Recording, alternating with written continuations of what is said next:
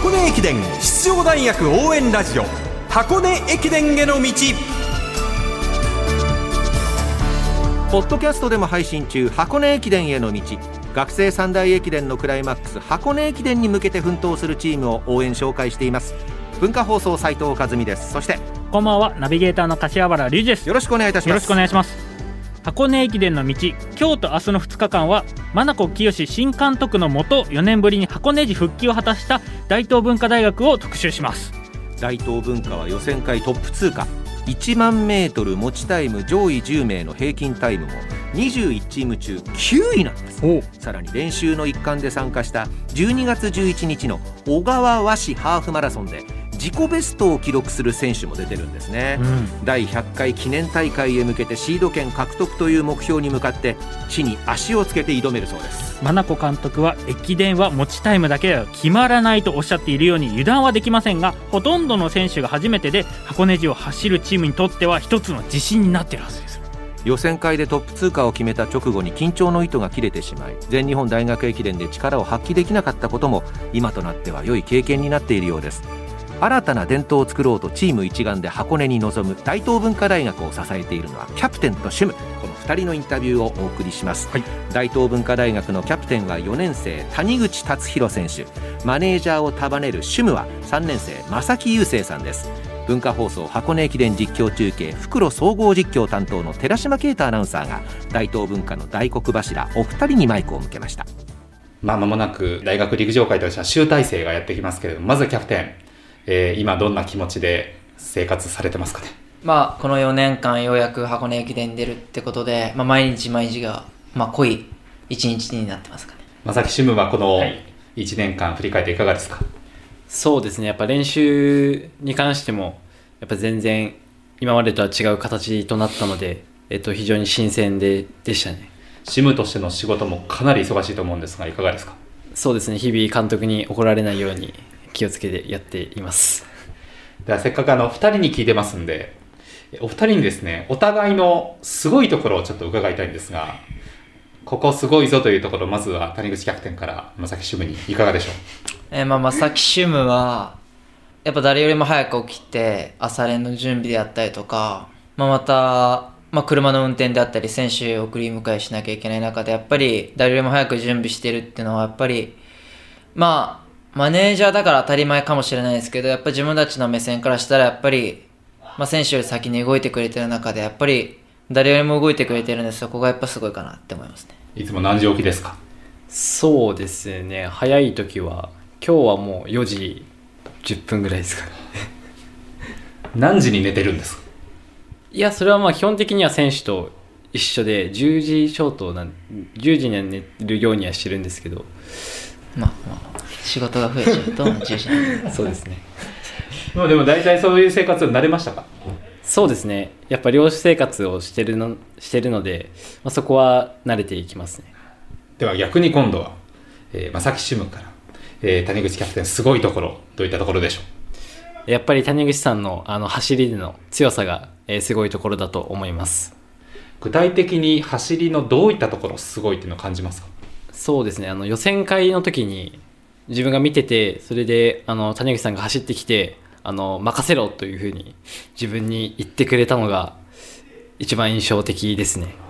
結構ドラマチックな言葉が、やっぱりかっこいいなって思いました言ったの覚えてますか。これ去年の話なんですけど、3年生の時にちょっとチームが不安定になってきた時に、結構正木あたりがやっぱ不安な顔したんで声をかけてあげようと思って。走ってない部員に対してもそこは気持ちを持ったところがあったんですね。そうですね、だいぶ不安な顔してたんでここは、その時自分もしっかり走れてたんで、そこは自信持って言えたかなっていうのは。しかも1年前のね予選会だと滑走路でしたから。そうですね、ぐるぐると巡回して、毎週不安な顔がいるよりかは